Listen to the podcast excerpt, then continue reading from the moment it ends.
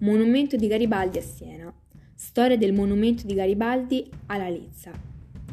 La Lizza viene chiamata in questo modo perché verso la fine del Cinquecento era un luogo destinato ai tornei di esercitazioni equestri, dove si esibiscono i cavalli, fino a quando nel millesettecentosettantanove si decise di valorizzare la zona, trasformandola in passaggio pubblico. Ancora oggi è una parte importante della nostra cara amata Siena.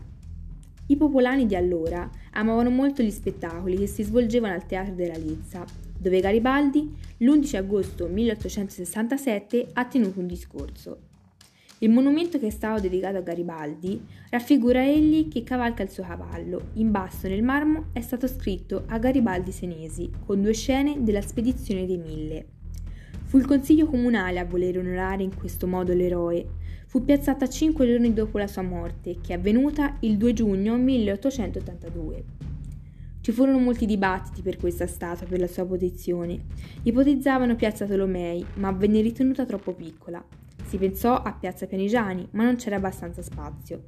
Ipotizzavano molti posti, ma all'ultimo si decise di piazzare la Lizza.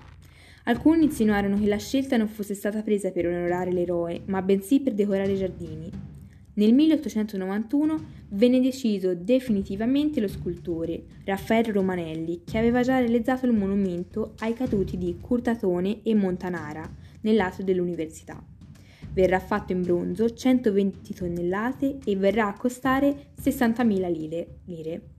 La cerimonia inaugurale si svolse il venti settembre milleottocentonovantasei.